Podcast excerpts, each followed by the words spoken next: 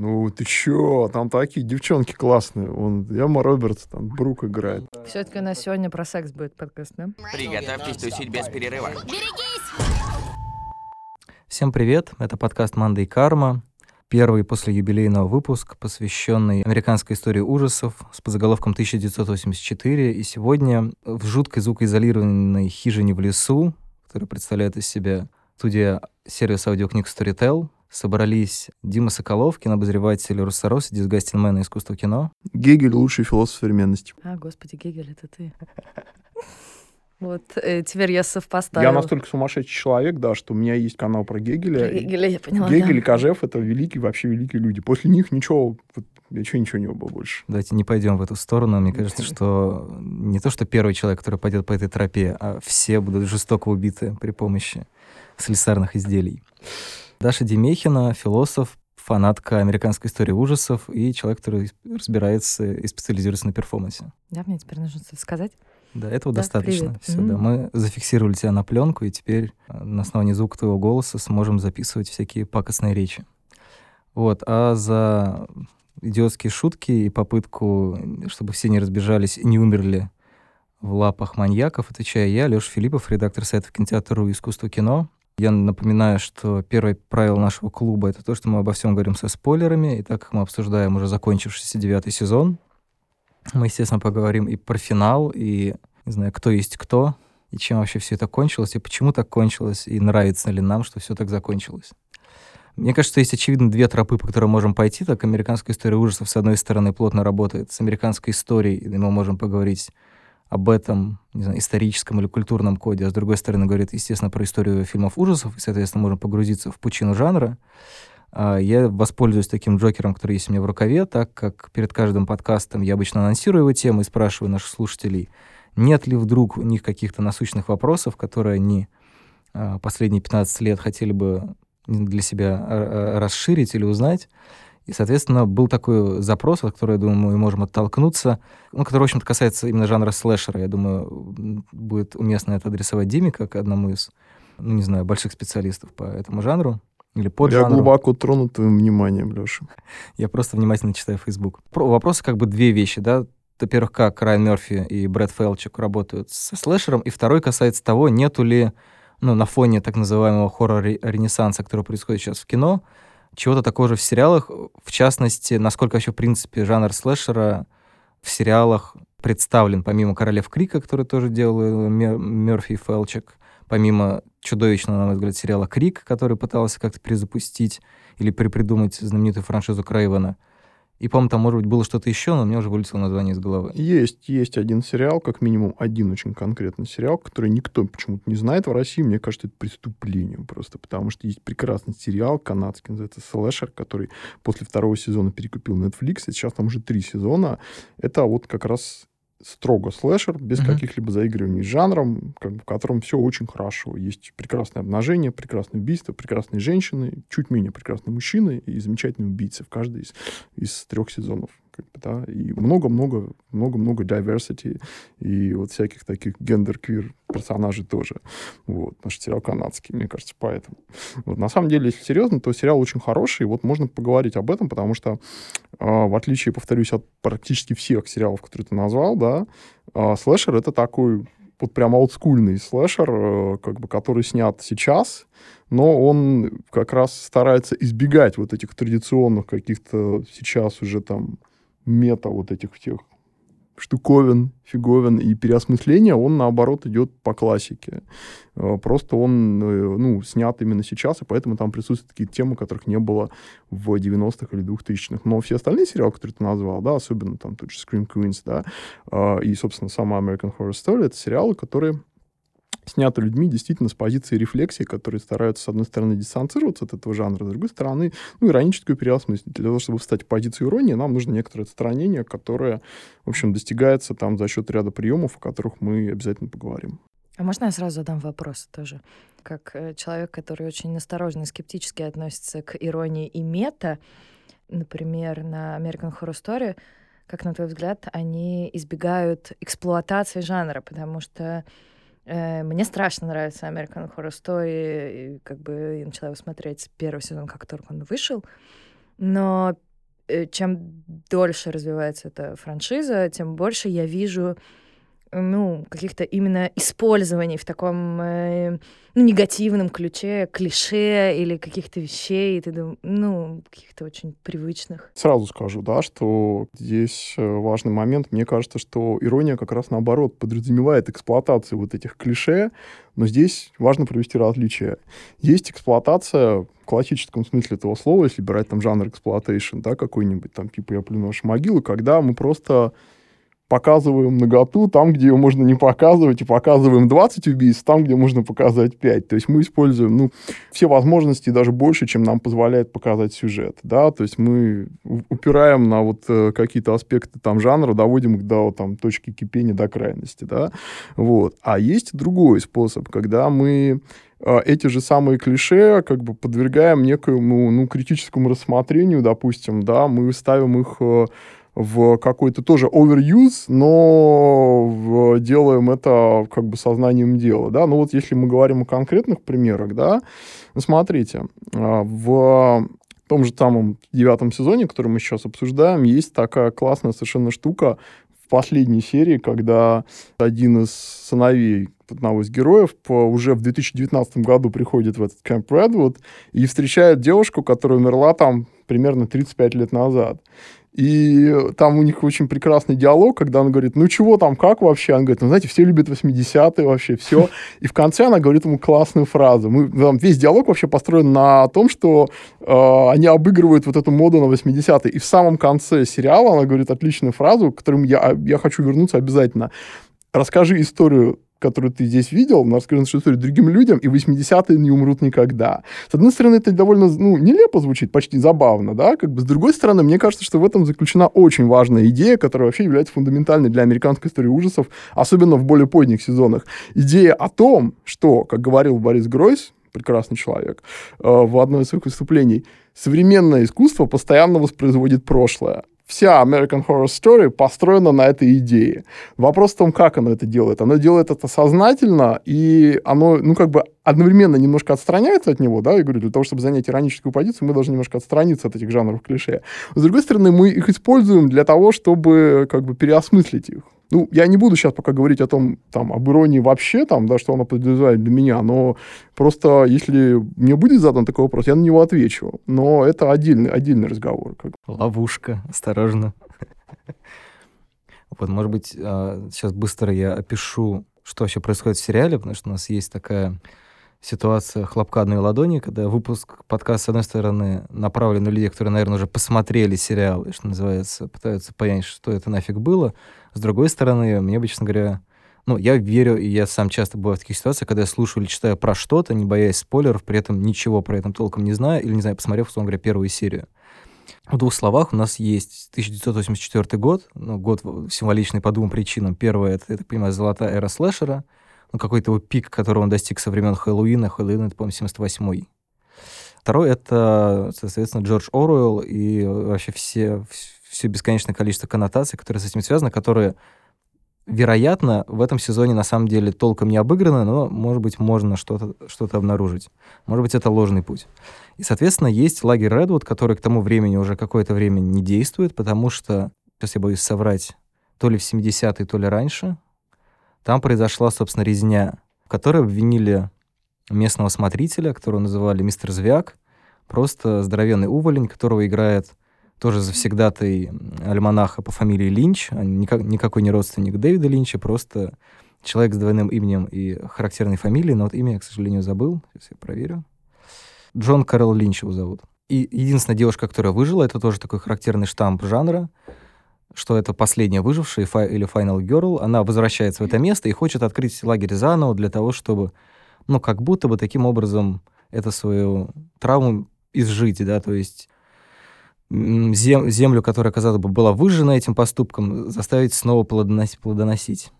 Соответственно, туда приезжает группа новой молодежи, таких любителей всякой аэробики, фитнеса, Кого они там слушали? Стиви Вандера или кого? Они очень много чего слушают. Прекрасный саундтрек. Дэна Хартмана они слушают, который играет в трейлере. Последовательно конкретно... Билли Айдол. А, Билли, да, Билли, Билли Айдол, Билли да. Айдол точно. Да, тоже там звучит много раз. Вот, ну и, соответственно, там происходит буквально за несколько дней новая резня, в которой выясняется, что вот эта последняя девушка на самом деле и была тем страшным монстром, который э, убивал ровесников и ровесницы, отрезал им уши, выдавая это за эхо Вьетнама. И потом у нас есть еще следующий наоборот, когда уже в начале 90-х она добившись каким-то образом большого состояния, скупает все мрачные места Америки, да, многие из них это локации предыдущих сезонов американской истории ужасов, и пытается на этом заработать. И уста хочет устроить в этом месте огромный концерт, и, соответственно, он срывается и так далее, и так далее. То есть он постепенно этот сезон подкрадывается к 2019 показывая, как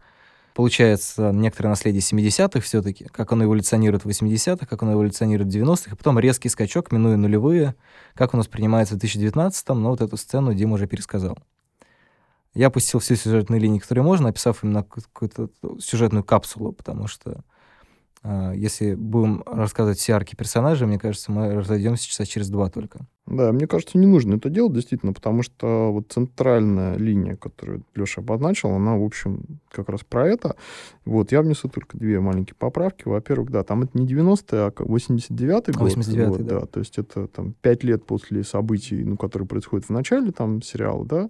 Вот. А вторая поправка, ну, это пояснение скорее, потому что есть э, причина а, почему выбран 1984, кроме того, что это Орвелл. Да, это, конечно, знаковая цифра для всей там, европейской, американской этой культуры, да, но здесь, мне кажется, здесь действительно нет вот этой антиутопической темы, здесь это ложный путь, но есть э, другая причина, мне кажется, более очевидная. Очень просто. В 1984 году вышел Кошмар Вязов. Точно, да. Да, и некоторые следователи, ну, там, я не помню, кажется, Вера Дика, что ли, я не помню, как девушку зовут, э, которая написала книжку про слэшеры, да, не, тоже не помню, как она называется, тоже Golden Age of Slasher Films или что-то еще. Вот, в общем, она там, кажется, продвигала мысль о том, что вот слэшер, да, действительно достиг своего пика к 1984 году, когда выходит вот первая часть Кошмар Вязов, потому что к этому времени возникли уже все ключевые вот эти слэшер-франшизы, уже слэшер э, утвердил все свои базовые жанровые конвенции, да, какие-то. Начиная с этого момента он двигается вот, ну, в пи***. Вот. Э, короче, мне кажется, что скорее вот поэтому. А, ну еще, конечно, момент, э, который тоже не так важен, вот, но э, который сказать стоит. В 1984 году, мы знаем это из сериала, да, действовал вот этот э, маньяк-убийца по имени Ричард Рамирес, э, который, значит, считал, что сатана им управляет. Uh-huh. И это тоже такой момент, который постоянно возникает в этом сезоне, потому что, как мы знаем, в 1970-е годы в Соединенных Штатах существовала такая, ну, то, что называется moral panic по поводу сатанинских сект э, и по поводу регрессивного гипноза после того, как в ходе нескольких инцидентов тинейджеры и дети начали вспоминать, что что они были, значит, жертвами всяких сатанинских оргий и так далее. Если вы помните, был недавно такой фильм Александра Абинабара, вот uh-huh. этот Regression, который у нас называется как-то «Затмение», там, кажется, Затмение, да, да. Вот он как раз об этом. И действие разворачивается как раз тоже, по-моему, 80-е. Поэтому мне кажется, что вот, это, вот эти главные причины, по которым выбрана такая дата. Ну вот, мне кажется, наверное, сейчас мы можем поговорить про некоторый исторический аспект. Даш, может быть, ты включишься с питчем про то, как э, американская культура переосмысляет свою историю. Но, э, если честно, э, я все еще думаю над словами Димы по поводу Гройса, и я с ними внутренне очень не согласна, на самом деле, потому что мне кажется, это фишка как раз второй половины 20 века к этому обращаться. Ну, даже вот ну, в последних десятилетиях 20 века об этом говорить. Потом была фишка говорить про настоящее. Сейчас, наконец-таки, мы говорим про будущее э, в этом плане. Но действительно то, что всегда поражает, но меня это совершенно я об этом не думала относительно американской истории ужасов, как американцы работают с мифологизацией собственной культуры и как э, э, несколько столетий американской культуры уже как бы въелись э, э, даже нам, людям, вот я, например, ни разу не была в Америке, но уже имею супер представление о каких-то базовых вещах, то есть то, как они работают именно с памятью. И в этом плане э, это касается не только событий, это касается стиля, да, например. Понятное дело, что сейчас 80-е действительно очень популярная какая-то история. Ну, зак- закатывается уже К солнце закату, 80-х. да, да. Уже, наверное, можно сказать, что закатилось, потому что 90-е плюс-минус возвращаются. И мне кажется, это прикольно, но мне кажется, что в этом сериале это такая побочная штука, на самом деле, очень сильно. Ну, потому что те события, о которых э, вот, да, вы описываете, как их такой сателлиты события, да, выборы, они, очевидно, не нуждаются в этой э, ре мифологизации или чего-то такого. Окей, okay, какой тогда основной маршрут нового сезона, на твой взгляд? Ну, просто я сейчас поясню. А просто на самом деле, мне кажется, что вот Мерфи, когда он открыл эту золотую жилу под названием «Давайте вампиру упакую хорошо знакомые фильмы ужасов так, что вы вдруг для себя их откроете так, как будто это, не знаю, новый хлеб, и нужно его обязательно есть большое количество. Связано с тем, что на самом деле некоторые вещи он так или иначе предсказал. То есть, например, вот в этом году вышло три фильма про Мэнсона. В этом году очень много посвящено, в принципе, ну, во-первых, был юбилей 69 -го года и, соответственно, резни, которую устроила семья, и смерть Шарон Тейт и так далее. Он это в каком-то смысле предсказал, сколько, два года назад, в седьмом сезоне, который был формально посвящен Трампу и всей этой истерике, связанной с его выборами. А какие-то вещи, ведьминскую тематику он предсказал в третьем сезоне, да, в прошлом году была Суспирия, в 2015 году была ведьма Эггерса, вот Даша, Даша рассказывала мне, что в принципе, сейчас вот эта ведьминская тема, она набирает В том-то и дело, что он не предсказал. Мне кажется, он как раз очень ловко подхватывает то, что в поп-культуре, я не говорю о кино, а тем более о каком-то большом кино или о современном искусстве, давно очень сильно развито, потому что New Age и новый спиритуализм — это изобретение, ну, как бы гораздо более раннее, и, например, это ведьманск ведьмовская эстетика, да, которая так классно представлена в каком третьем сезоне, она была уже очень популярна, когда это было выпущено. То же самое, мне, честно говоря, кажется относительно Чарльза Мэнсона, потому что лет 10, наверное, назад началось просто гигантское количество книг, полуисторических, полуфикшн, чего только не, посвященных вот этому событию. Поэтому я, честно говоря, не вижу его здесь как провидца, вижу человек, который умеет ловко пользоваться этими вещами, просто как бы собирает на этом урожай. Мне кажется, да, что Даша, в общем, здесь права, потому что мне кажется, что как раз в этом есть очень большой талант Райана Мерфи, тем, что он, э, он очень хорошо виден, я думаю, во многих сезонах, но мы сейчас будем говорить в основном про девятый, да, он виден в том, что он очень тонко чувствует э, какую-то мейнстримную моду на какие-то определенные тренды в хорроре, да.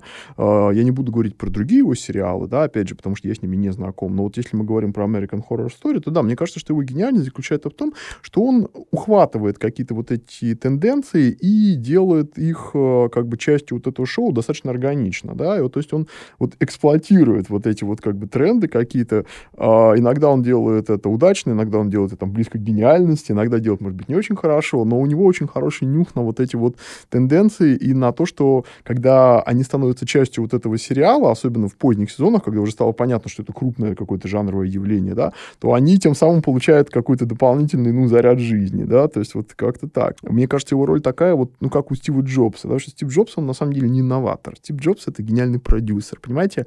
Помните, был такой фильм Collateral с, с участником Томом Крузом, где 2004 uh-huh. год, Том Круз играет, наверное, убийцу. Он, короче, едет э, в машине Джейми Фоксом и достает планшет. 2004 год. Кто первым изобрел планшет? Ну, конечно, не Apple. Microsoft его изобрели, и он уже продавался. Но никто этого не помнит. А вот планшет Стива Джобса помнят все. Почему? Потому что Джобс был гениальным именно продюсером. Он умел брать то, что делают другие, и делать из этого идеальный практически медийный продукт.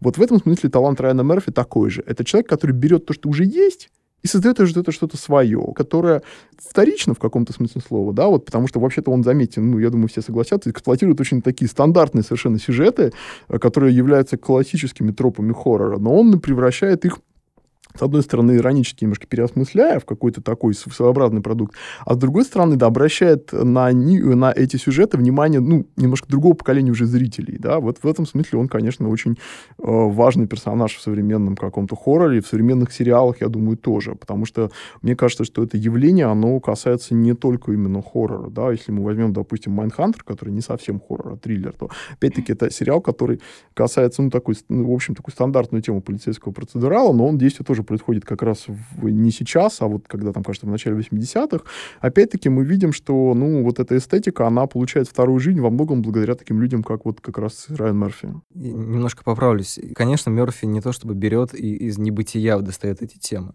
Просто вот, да, как э, обозначено Вектор в самом начале, есть история и ну, там, не знаю, ужас, но, условно говоря, какая-то культурная подоплека, он просто очень удачно и вовремя эти вещи соединяет. То есть они были до него, но просто они становятся еще более заметны после него, потому что, я говорю, вот прошло два года, в этом году мы получаем три фильма про Мэнсона. Да, возможно, было много книг, может быть, там в какой-то среде, которая менее инертна, чем массовая культура, ну, в том большом смысле, как, не знаю, большие фильмы, киновселенная Марвел, там, не знаю, как Квентин Тарантино или еще что-то, и он успевает, что называется, подрезать эти, эти подметки до того, как они вышли в совсем уже такое очевидное поле. Но, соответственно, он, он естественно, не то, что он такой думает, ага, значит, я сейчас сделаю так, что следующие пару лет будет популярен Мэнсон. Или веканство, я не знаю, или еще что-нибудь. То есть он, естественно, не, не изобретает это, несмотря на то, что, в принципе, вся, вся его работа американской истории ужасов, это то, что он берет пыльные книги с полки, такой, так, а давайте вот мы теперь на это посмотрим с такой точки зрения, что на самом деле это не просто тропы про то, как а, люди там в лаборатории фигачат друг друга шприцами, а про то, что за этим как бы стоит еще какая-то атмосфера 70-х, то, что там страх перед тем-то, тем-то и тем-то, и на самом деле вот э, большинство персонажей эпизодических, да, там, которые обычно безымянные, без характеристик и так далее, на самом деле за ними что-то тоже скрывается, да, и выясняется, что на самом деле там...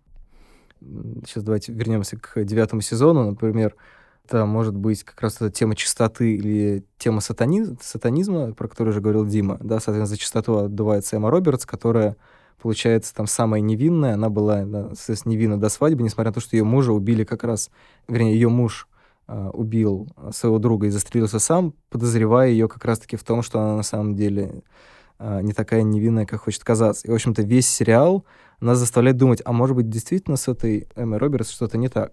И тут Райан Мерфи еще классно программирует то, что все предыдущие сезоны Робертс играла просто самых отборных сволочей, там, не знаю, в том же третьем сезоне. Просто ничего хорошего про нее нельзя сказать. А мне кажется, да, что, конечно, тут есть элемент некоторого предвосхищения вообще, если мы берем вот всю, весь сериал целиком, да, то, конечно, какие-то, я думаю, Леша отчасти прав, конечно, какие-то вот эти вот э, тренды, о которых мы говорим, он предчувствует немножко раньше, как до того, как они станут, ну, слишком мейнстримными, назовем это так, да, то есть в этом тоже талант есть, я говорю, то, что он видит то, что уже популярно, но еще не достигло вот этой, ну, фазы усталости какой-то, да, фазы насыщения, да. Мне просто кажется, вот на примере третьего сезона, это достаточно отчетливо видно. Третий сезон вышел когда? Ну, в общем, когда-то, типа, 6 лет 14, назад, 14 да? скорее всего. 14 может быть, Тогда там 13 да. э, эта веканская культура э, в России не была так представлена, да? Здесь надо, ну вот, и для меня, например, этот сериал не имел такой силы, как когда мы его пересматривали в этом октябре, и я понимала, что там, например, N количество книг э, вышло популярных, часть из них переведены на русский, какие-то нет, все увлекаются кристаллами, магия и так далее. Ну, то есть мне кажется, что это вопрос э, того, что ну, как бы это не в упрек ему, а для того, чтобы создать настолько коммерчески успешный продукт. Я не знаю, как бы действительно он коммерчески успешный, но мне кажется, это хороший упакованный iPhone. Ну, Если но... он идет 9 сезонов, наверное, он довольно Конечно, успешный. конечно. Ну это, вот. это самый главный показатель в том мире, о котором мы говорим. Конечно, чем больше сезонов и сериала, тем очевиднее Да, его но- коммерческий успех. Ну, соответственно, он обязан, э, ну, как бы он э, должен, чтобы культура была как-то к этому подготовлена. И как бы в этом плане это скорее не мой упрек ему, а то, что, вот я говорю, третий сезон не сработал так, ну, со мной, например, как со зрителем, когда этой атмосферы в России не было. Когда только она появилась, да, я уже вижу этот сезон несколько иначе. То есть он, ну, понятное дело, работает с повседневностью, просто не вся повседневность американская нам с вами доступна.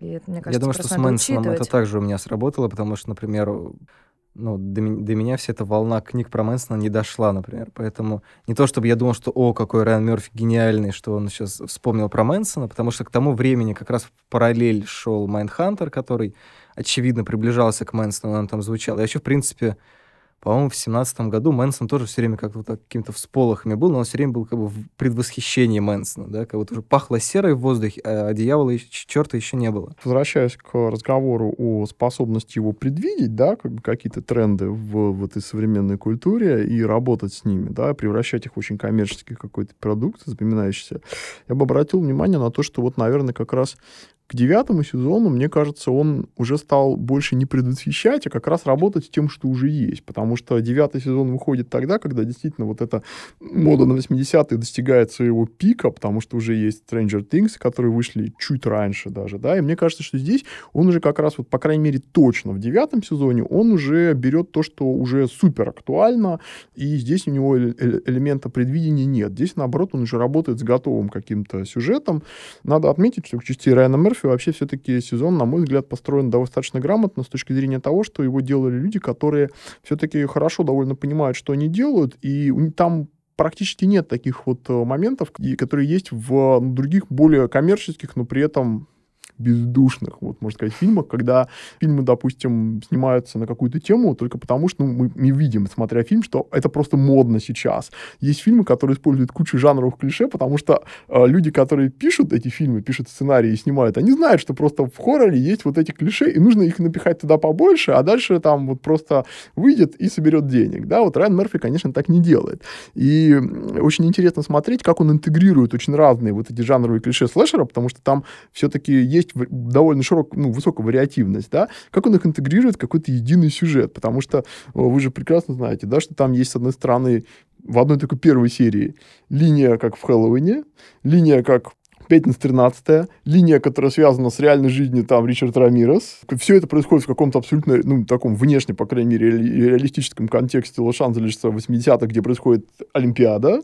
Uh-huh. Да, и вот он очень хорошо все это связывает воедино. Потом там, и, ну, это, в общем, видно на протяжении всего сезона, как он очень аккуратно вставляет вот в этот э, такой, ну, мета-слэшер, да, вот куски из других каких-то вот таких же слэшеров или близких по стилистике фильмов. Допустим, там есть, по-моему, кажется, в восьмом или седьмом эпизоде кусочек, когда героиня Эмма Робертс и героиня вот этой черная медсестра вот этого, да, они едут э, в, в лагерь, да, и подбирают попутчика. Мало того, что это все, ну, напоминает фильм «Попутчик», Роберта Хермана, так еще и сам этот попутчик внешне похож на одного очень конкретного человека, а именно на Тома Савини, который э, знаменитый mm. мастер по спецэффектам, как бы, да, он даже очки такие же носит, как в фильме «Рассвет мертвецов». Также он известен как э, человек с э, механической пушкой на члене из «От заката до рассвета». Конечно, секс-машина. А не показалось вам, вот просто поделюсь своим достаточно профанным, как смотрителя хоррора, я не представляю себе историю жанра хоррора, да, впечатление мне просто показалось, показалось, что в отличие от первых сезонов, я вообще не, не, не очень люблю последние, но девятый сезон совсем не страшный. То есть он, ну, как бы вот эти вот на самом деле все клише, они выглядят, ну, как такие пригламуренные какие-то вещи, и они, ну, как бы скорее даже в некотором роде, ну, не знаю, смешно или неуклюже смотрится. Ну, вот что-то такое, и как бы это такое совсем-совсем лоскутное одеяло. То есть если там первый, второй сезон, они действительно, мне кажется, имеют вот какую-то пугающую силу, третьем мне просто супер нравится эстетика. Ну или там даже вот этот сезон с домом, где всех убивают все время в этом доме. Там есть очень неприятные моменты. То здесь я даже не могу вспомнить никакую сцену. Ну, то есть, как бы ты смотришь, чуваку отрывают голову, ну, идиоты, как бы вот эти все штампы немножко зрительские, которые есть, из разряда «Куда ты, дура, бежишь? Что ты голая бежишь? Что ты делаешь? Типа, вернись! Не надо уходить одному!» Да, вот эти все штампы зрительские, именно зрительского восприятия, они как бы на самом деле тоже интегрированы, чего я, например, в фильмах, которые шутят над э, хоррорами, типа «Очень страшное кино» и прочее дерьмо, э, не вижу. То есть он, мне кажется, что он гораздо больше работает не со штампами, а со штампами зрительского восприятия. Поэтому, например, очень разочаровывающая концовка. То есть она неожиданная, но она очень не разочаровывающая. Какого черта все живы, все всплотились за этого Бобби, и такой какой-то странный морализм какой-то возникает, вот этот вот семейный, да, снова в защиту семьи, важная тема для американской культуры, какая, какую роль мы сейчас играем семью, да, что надо все положить, чтобы защитить свою семью. Я соглашусь на самом деле с Дашей, потому что у меня действительно сезон вызвал такие сложные чувства, потому что, с одной стороны, как я уже сказал, это очень интересно, вот это лоскутное одеяло, оно с точки зрения вот именно сюжета сделано очень интересно, потому что, конечно, интересно смотреть, как Райан Мерфи, вот эти сценаристы работают с этим большим каким-то комплексом мифов, и работают они интересно, но действительно, к сожалению, за все надо платить, и вот они платят тем, что вот полностью уже действительно в девятом сезоне улетучивается вот какая-то такая вот даже атмосфера этого хоррора. Да, что, да, очень гламурно Да, выглядит. да. А еще есть такая проблема, что, понимаете, ну, а, я думаю, что вообще любая какая-то культура, любой сюжет, он вообще, мне кажется, это небольшое лирическое отступление, тяготеет к мифологизации, допустим, да, я э, могу попозже развернуть эту точку зрения, но, допустим, вот если мы посмотрим на даже слэшеры, да, вот наш вариант, то мы увидим, что «Пятница 13 это просто хоррор, да, а вот Джейсон Икс это же не просто хоррор, а это хоррор, в котором все знают, что есть такой маньяк Джейсон Вурхис. Даже э, есть сцена, где он попадает в виртуальную реальность, где есть вот этот самый домик из первой части и так далее. То есть, ну, любая достаточно длительно существующая какая-то франшиза тяготеет к собственной мифологизации и переосмыслению себя, да. Ну, в слэшерах это вот в девятом сезоне достигает действительно пика вообще. Но Проблема в том, что если «Пятница 13 первая часть была все-таки атмосферным и достаточно страшным хоррором, серьезным, то Джейсон Икс уже никак не может претендовать на серьезность, потому что это кино про маньяка-убийцу, который попадает из э, там нашего времени в 2544, кажется, год, когда он еще и там попадает в виртуальную реальность, где он может безнаказанно резать голых женщин. Понимаете? То есть вот действительно, по мере того, как нарастает эта тенденция к мифологизации, теряется вот эта атмосфера страха. Да? Если мы вернемся к американской истории ужасов, ну, мне сложно говорить так с стопроцентной уверенностью, но я бы сказал, наверное, что скорее согласен с Дашей, потому что на всем протяжении сериала мы видим, как по мере увеличения вот этой, ну, мета-составляющей, условно говоря, да, э, уменьшается, собственно, жанровая в строгом смысле слова составляющая, да, и вот так как раз девятый сезон это очень хорошо демонстрирует, когда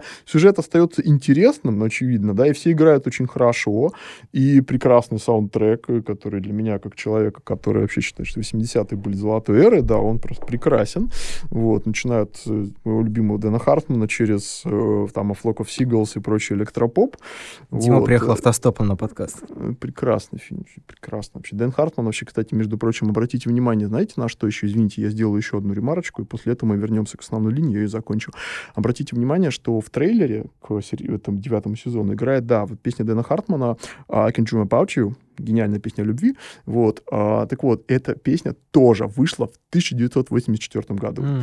Вот, да. Так вот, и мы видим, да, что сезон сам по себе смотрится достаточно интересно, и там есть вот эти формальные жанровые признаки, с которыми Райан Мерфи работает уже, как мы выяснили, да, но при этом он действительно, ну, очевидно, теряет вот эту серьезность, какую-то совсем уже последние ее остатки, и в итоге он кончается, ну, практически там очень мелодраматически, да, то есть он выруливает на какую-то семейную драму вместо того, чтобы закончиться так, как обычно заканчивается слэшер, пусть и с каким-то там твистом, да, с каким-то обыгрыванием вот этой темы, да, а кончается он действительно, ну, конечно, приятно, я говорю, это там важные всякие мысли высказываются, о которых можно поговорить, но он кончается не совсем так, как должен был, должен был бы кончиться слэшер, конечно. Мне просто кажется, что я сейчас подумала, что все-таки в этом сериале есть нечто, что меня пугает, и просто оно поменяло как бы свое обличие. Условно говоря, до этого, не знаю, может быть, слом был где-то на сезоне с Трампом, где э, зло э, перестало быть вот типа эффекта мибу, отвращения и чего-то еще.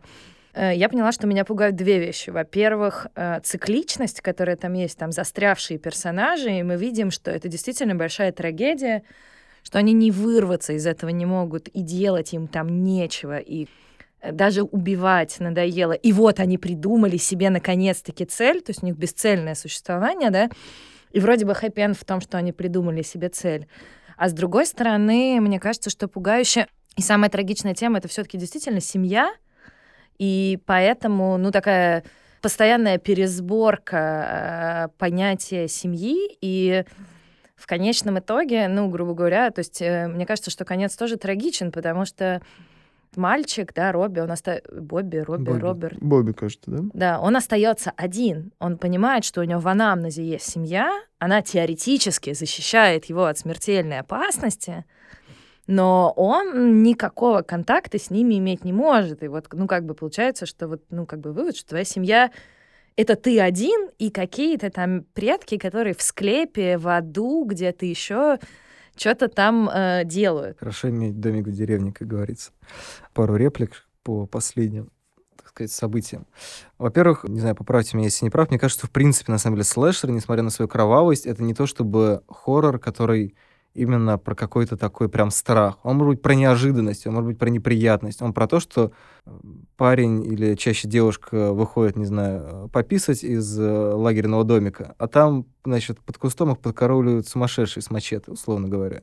Там, не знаю, я когда смотрел «Пятницу 13» лет 10, мне кажется, назад, с тех пор не пересматривал, ну, там есть определенный саспенс, наверное, но я в большей степени помню, ну, просто э, летающая мачете, э, как там оно втыкается в дерево, и то есть оно, в принципе, само по себе за счет еще своей низкой бюджетности довольно нелепо. То есть оно как бы именно прикольно, как некоторое, ну, не знаю, как, как некоторое шоу, да, в котором для тебя важно не то, как это происходит, а сам факт того, что у тебя есть некоторое количество, вот как Дима как говорил про exploitation, что можно убить 5 человек, а можно 20. Вот слэшер мне, мне казался таким поджанром, который как раз про то, что, типа, если у нас есть 20 человек в домики, то мы вырежем все 20, потому что у нас по смете указано, что нужно вырезать 20. И как бы вот в этом его цирковом как бы измерении он не страшен, но он довольно, довольно, не знаю, артистичен, наверное. Вот такое его можно измерение выделить. И, соответственно, тут Райан Мерфи, да, соответственно, почему он берет 80-е? Понятно, что 80-е, они как бы уже, не знаю, как вампиры на солнце умирают, и то, что, мне кажется, даже уже очень странные дела следующий сезон будет не в 80-х, на самом деле, там чуть-чуть неофициально это объявлено, может быть, я это выдумываю, но мне кажется, что как раз он куда-то дальше уже проедет, потому что ну, во-первых, как бы и дети вырастают, и проблематика вырастает, и все в таком духе. И то, что сейчас уже все не знаю, Кап- Капитан Марвел, например, уже происходит в 90-е, понимаешь, да, что даже Дисней, они такие, типа, так, ладно, с 80-ми мы немножко успели отработать, пора передвигаться в 90-е.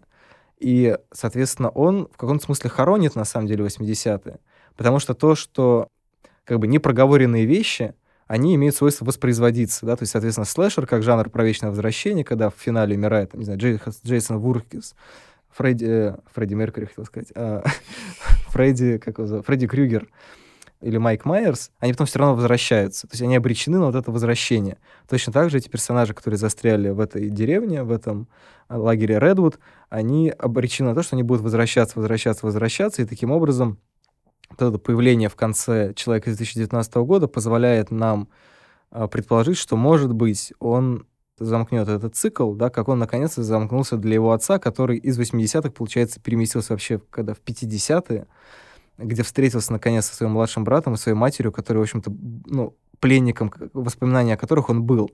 И, может быть, на самом деле вот эта история про то, что 80-е будут всегда, и то, что 80-е победили, ну, то есть они вернулись в моду, и то, что все так оптимистично заканчивается, на самом деле про то, что как бы вот эта линия, она перерезается, то есть убивая без конца этого э, Рамиреса, или как его зовут? Ричард Рамирес. Последователя сатаны, они таким образом уже закольцовывается на себе, и все, эта история закончена. То есть он таким образом отдает должное, он использует артистический пласт 80-х, в которых есть, там, не знаю, слэшеры, есть аэробика, вся это. То есть вот эта вся заставка, она показывает это визуально-артистическое измерение 80-х со слэшерами. Вы знаете, что есть слэшер, который называется Killer Aerobics, кстати говоря? Есть даже слэшер про убийцу во время, убийства во время Олимпийских игр 1974 года. Где там человек убивает так, спортивным копьем. Это идеально.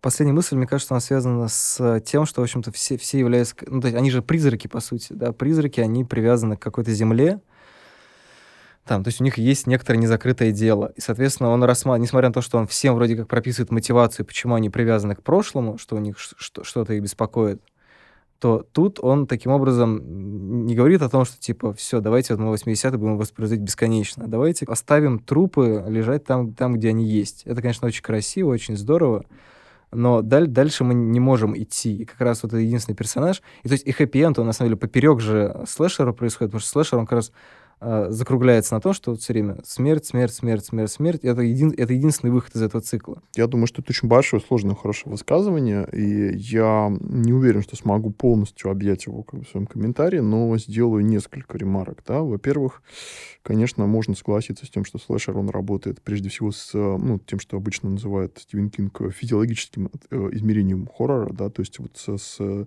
именно телесным каким-то ужасом, убийствами и так далее, да, это самый простой уровень, самый первый. Вот, это так. А, но действительно, как правильно Леша заметил, в лучших представителях слэшера очень есть, есть две классных вещи, кроме того, что есть классный дизайн убийцы и хорошей смерти, да. Во-первых, есть очень много каких-то оригинальных способов убийства. И, во-вторых, да, есть, как правило, очень хороший саспенс. Да? Допустим, если мы возьмем фильм «Водолей», это «Аквариус», да, э, про убийцу в совиной маске, то там, вот, например, это очень хороший фильм Микеле Сави, который потом снял э, «Деламорта Деламора». Да? Там есть очень много вот и хороших убийств, оригинальных, интересных, и есть интересные персонажи. И есть одна из моих самых любимых сцен вообще таких саспенсов, когда в самом конце главная героиня должна пройти через э, театральные подмостки, где куча мертвых тел, и лежит, сидит убийца в совиной маске. Причем мы понимаем, что он спит. Но маска устроена таким образом, что мы не знаем, вот он проснулся, открылся у него глаза или нет. Но ей нужно пройти через эту сцену. И она идет, и мы смотрим, и, условно говоря, кусаем ногти, думаем, ну давай, давай, давай, давай, давай. Мы не знаем, проснулся он, наблюдает за ней, или вот, вот и там очень много таких сцен. И во многих, в лучших, как бы, в, больш, в большинстве хороших слэшеров, конечно, такие сцены есть. Но я, как человек в этом смысле непритязательный, да, я люблю, и когда просто, знаете, э, там с размаху паром по лицу, там глаза выдавить, вот это все. Вот, как, знаете, вот по поводу убить 20 человек тоже ставлю ремарку. Вот то, что есть э, классная часть пятая в пятница 13 где это просто самое любимое вообще, где несколько персонажей имеют экранное время примерно 5 минут и две сцены. В первой они появляются, а в следующей их убивают. И если эти сцены удалить из фильма, мы ничего не потеряем с точки зрения сюжета, но с точки зрения жанра потеряем, потому что нельзя просто показать бомжа, и, и чтобы он его. исчез из кадра. Да. Нет, надо его убить обязательно. Обязательно надо убить. А, и, конечно, вот и, и, также, и также с обнаженкой, да, есть куча сцен, когда героиня показывает грудь, хотя нет никакой в этом необходимости, но мы должны это показать, потому что это то, за что люди платят деньги и хотят это видеть. Великий гуманист Дмитрий. Если мы видим кого-то на экране, надо его обязательно убить. Конечно, в слэшере точно надо убить. И я сделаю вот буквально последнее, это, то, что я хотел сказать Даше, да, про культуру, которая воспроизводит прошлое. На самом деле я не спорю с тем, что это характерно именно для культуры после 1945 года, условно говоря, да, а, но я указываю именно на эту культуру, да, я же сказал, современное искусство, современная культура постоянно воспроизводит современность, ну, условно, да, мы можем назвать ее границей вот после Второй мировой войны, да, когда начинается вот этот вот э, расцвет постмодерна постепенно, да, когда... Сложный спор, я бы не шла с тобой э, на эту территорию Я знаю, подожди секунду, подожди секунду, я сейчас, я, я, просто, я просто прокомментирую, я говорю, я очень хорошо понимаю, у меня есть очень такое интуитивное чувство, что здесь со мной будут очень не согласны согласны, но я все-таки выскажу свою точку зрения, потому что я или идиот, или люблю поговорить, или то и другое. Жалко, вы не видите, Дима, Дима так осмотрелся, как будто да, какие-то... Я подумал, выбрал аргумент, да, понял, что не выбирается аргумент, ну и черт с ним. Вот, в общем, а, мне кажется просто, что, конечно, современное вот это искусство, условно современное в широком смысле слова, оно воспроизводит прошлое. Почему? А Леша, он знает почему. Потому что мы находимся, как я считаю, уже 2011 года, так считаю, в постисторической ситуации, когда как бы искусство вообще, да, вот все, оно перестает нам сообщать что-то радикально новое о человеке, да, и мы все больше и большей степени совершенствуем вот эту форму. Искусство перестает быть высказыванием о человеке, оно становится скорее воспроизведением этого высказывания, и форму мы можем шлифовать просто бесконечно. Отсюда, допустим, мы вот все время эти сетования, то, что там большого смысла больше нет в искусстве, вот это все, это нормально. Для постисторической ситуации, как бы, когда уже мы принципиально знаем, что такое человек, и как бы все это сказано, да, это как бы, ну, естественно. И поэтому, кстати, возможно, такой гигантский вот этот расцвет игры вот с этими жанровыми формами, да, как бы, который, ну, просто достигает невероятных совершенно пропорций в современном мире. Мне кажется, что как раз вот наш дорогой американский вот этот сезон, э, связанный со слэшерами, он как раз очень показывает эту тенденцию, что вот эта игра, она становится уже какой-то там уже мета-игрой, грубо говоря. То есть как бы искусство, оно становится в намного большей степени связано с игрой вот этих жанровых как бы, форм, да, и в этом смысле, я думаю, в этом смысле я солидарен с Гройсом. Я прекрасно понимаю, что мне можно возразить из миллиарда позиций, да, но я просто хотел бы пояснить именно этот момент, почему я так говорю. То есть... Я супер не согласна, но мой ответ э, занял бы очень много времени. И если можно, я э, скажу комментарий по поводу фигуры Мерфи, и я забыла, как это называется, когда типа автор, когда он помещает себя Автор суррогейт ты имеешь в виду, нет? Нет. А, в смысле, а, как, альтер Э, я не уверена, что это оно, но я сейчас, знаете, о чем подумала, что ты сказал, что Маргарет Вуд, да, ее так зовут, э, главную Да, убийцу, она скупает кучу домов, в которых происходил хор. Э, И что она делает? Она делает из них парки развлечения. Вот очевидно, что Райан Мерфи делает то же самое. Он скупает старые дома и делает из них парки развлечения, при том, что она даже вот, ну, только ей в конце приходит идея, давайте убьем кучу людей, но не для того, чтобы об этом написали что-то, а чтобы это стало местом поклонения, туристическим местом. Тогда как бы вот фокус немножко смещается с того, что он делает. Он как бы делает классное туристическое пространство, куда люди захотят прийти и посмотреть. И это такая отдельная в этом плане задача, достаточно, я бы сказала, входящая в некоторый конфликт этический на самом деле, как использовать эти дома, что делать, э, как работать с памятью и так далее. Мне кажется, что в этом плане это вот, ну, как бы, если говорить о наборе клише, то это ну, такой Диснейленд из э, слэшеров, поэтому он не должен пугать, потому что тебе нужно дойти до конца, тебе нужно все попробовать, и на горке покататься, и на чертовом колесе покататься, и зайти в комнату ужаса. И, и сладкую вату купить. И сладкую вату купить, да, поэтому как бы не нужно, чтобы тебя обливало, поэтому ничего отвратительного нет, ты же жрешь сладкую вату. Это такой хоррор-ленд имени Райана Мерфи. Совершенно верно. Мне очень нравится наблюдение, но я все-таки чуть-чуть э, вставлю еще один э, момент, да, то, что это, конечно, так. Мне тоже очень нравится вот эта идея, что Райан Мерфи действительно, соглашусь с Дашей, делает именно это. Он превращает превращает вот эти жанры, которые когда-то были там просто гигантскими, там не аттракционами, а гигантскими нарративами, которые пугали поколение людей, он превращает их как бы в этот Диснейленд, как бы, да, который хоррор-ленд, действительно, имени Райана Мерфи, где я все-таки уточню, понимаете, все-таки как бы в заправду, но на самом деле нет. И когда вы идете в комнату ужасов, понимаете, ну, я все-таки сделаю уточнение, как человек, который кучу таких комнат ходил, и ребенком, и более взрослым человеком, да, я обожаю все это. Тут очень такая диалектическая хуйня, простите меня.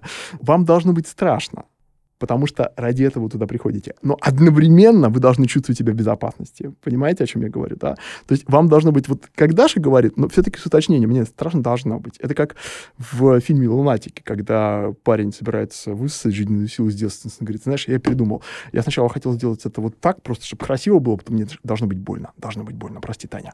Вот, здесь то же самое. Вот, должно быть немножко неприятно, немножко. Но вот это очень тонкий момент, как бы немножко, но так, чтобы тебя вот не убило красиво, понимаете? Вот как э, в последний момент останавливается вагонетка на краю пропасти, это аттракцион, но тебе все равно немножко страшно, потому что в тебе есть вот этот инстинкт какой-то, да, какой-то вот, вот так далее. И вот этого как раз, мне кажется, уже действительно к девятому сезону практически уже нет. А вот в первых сезонах это, мне кажется, было. Там было больше вот этого какого-то, ну, что то криповости, да, а уже к девятому это превращают уже в чистый аттракцион, в чистом виде, высказывание о вот этом циклическом каком-то самовоспроизводящем характере культуры, который Леша говорит о том, что они заперты в этом аттракционе, в этом лагере, и они обречены в определенном смысле там находиться, но они даже, может быть, готовы с этим смириться, но под условием того, что 80-е не закончатся никогда, потому что они под условием того, что они превратятся в легенду. Угу. Вот у меня, кстати, есть ответ на этот вопрос. Мы вчера записывали э, мой первый подкаст э, с, про театр и воображение, мы говорили про перформативное искусство, но надо сказать, что помимо той воды, которую мы договорили, мы пришли к очень важному выводу, который, мне кажется, во многом объясняет вот эту эволюцию, да, за сколько, за 9 лет, мы пришли к тому, что искусство больше не безопасная территория на самом деле.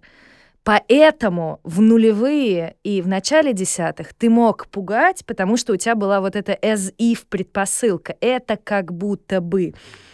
А сейчас этого нету. И, например, мы вот обсуждали с Олей Таракановой театроведной, она говорила, в театр идут, чтобы мне было опасно, в театр идут, чтобы мне было плохо.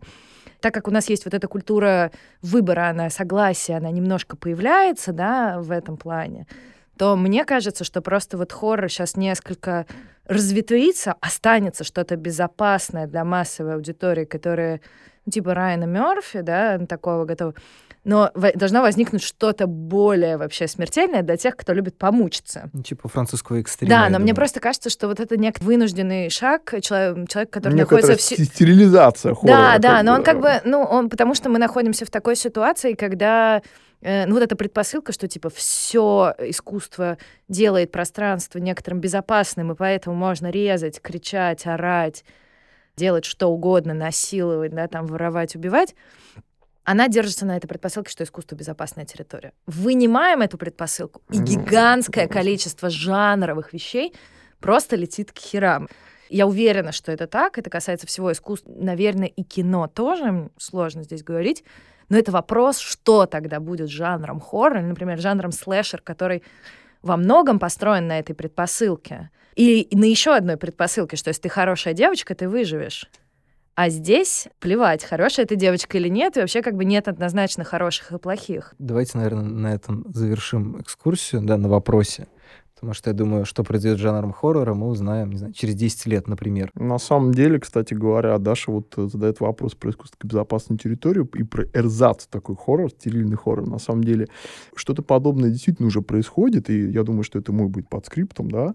На самом деле, как человек, который любит хоррор, прям безумно его любит, считает, это самый глубокий вообще жанр кинематографа, который только существует, вот, конечно, я могу ответить, что произойдет с жанром хоррор тогда. Он умрет. Его просто не будет существовать. Он перестанет существовать, как перестанут существовать вестерны, потому что весь вот это все пред... разрушение этой предпосылки приведет к полному уничтожению жанра хоррор. В классической его форме, по крайней мере, точно. Но я, собственно, что хотел сказать? Это что это уже действительно в какой-то степени это, ну, такая тенденция существует. Я не знаю, куда она приведет. Надеюсь, не к исчезновению хоррора, да. Но вот есть такой фильм, как раз The Final Girl, который снят в 2015 году, и он как раз представляет собой ровно то, о чем говорит Даша. Это фильм, который, когда я посмотрел, я пожалел, что я не могу получить деньги за то, что я посмотрел этот фильм, потому что фильм настолько отвратителен и блевотен в своей вот этой вот претенциозности. Это фильм, в котором главный герой попадает в слэшер, фильм слэшер из 80-х. Мета, это мета-слэшер. Да, мет, они понимают, что они там, и они должны перехитрить убийцу. Это прекрасная, потрясающая, великолепная задумка, которая, знаете, чем испорчена? Вот именно тем, о чем говорит Даша, вот этой стерильностью. Никакого секса, никаких убийств на экране. Я смотрю на это и говорю, господи, Господь Вседержатель. Вы попадаете в фильм ужасов 80-х годов про убийцу в маске, который махает мачете направо и налево. Он убивает всех, кто занимается небезопасным сексом, то есть практически всех тинейджеров, да. Он там абсолютно неубиваемый, делает это очень красиво и кроваво почему здесь я этого не вижу? Вместо этого я вижу историю про маму и дочку, да, то есть, ну, я смотрю на это и говорю, я понял, что-то не так в мире, вот, по крайней мере, в мире хоррора что-то не так, да. Ну, вот Даша очень хорошо объяснила, что не так. Ну что ж, давайте прощаться, обязательно приходите в комнату ужасов, покупайте сладкую вату и постарайтесь не умереть. Всем спасибо, пока-пока. Всем пока. Пока. Вы все умрете.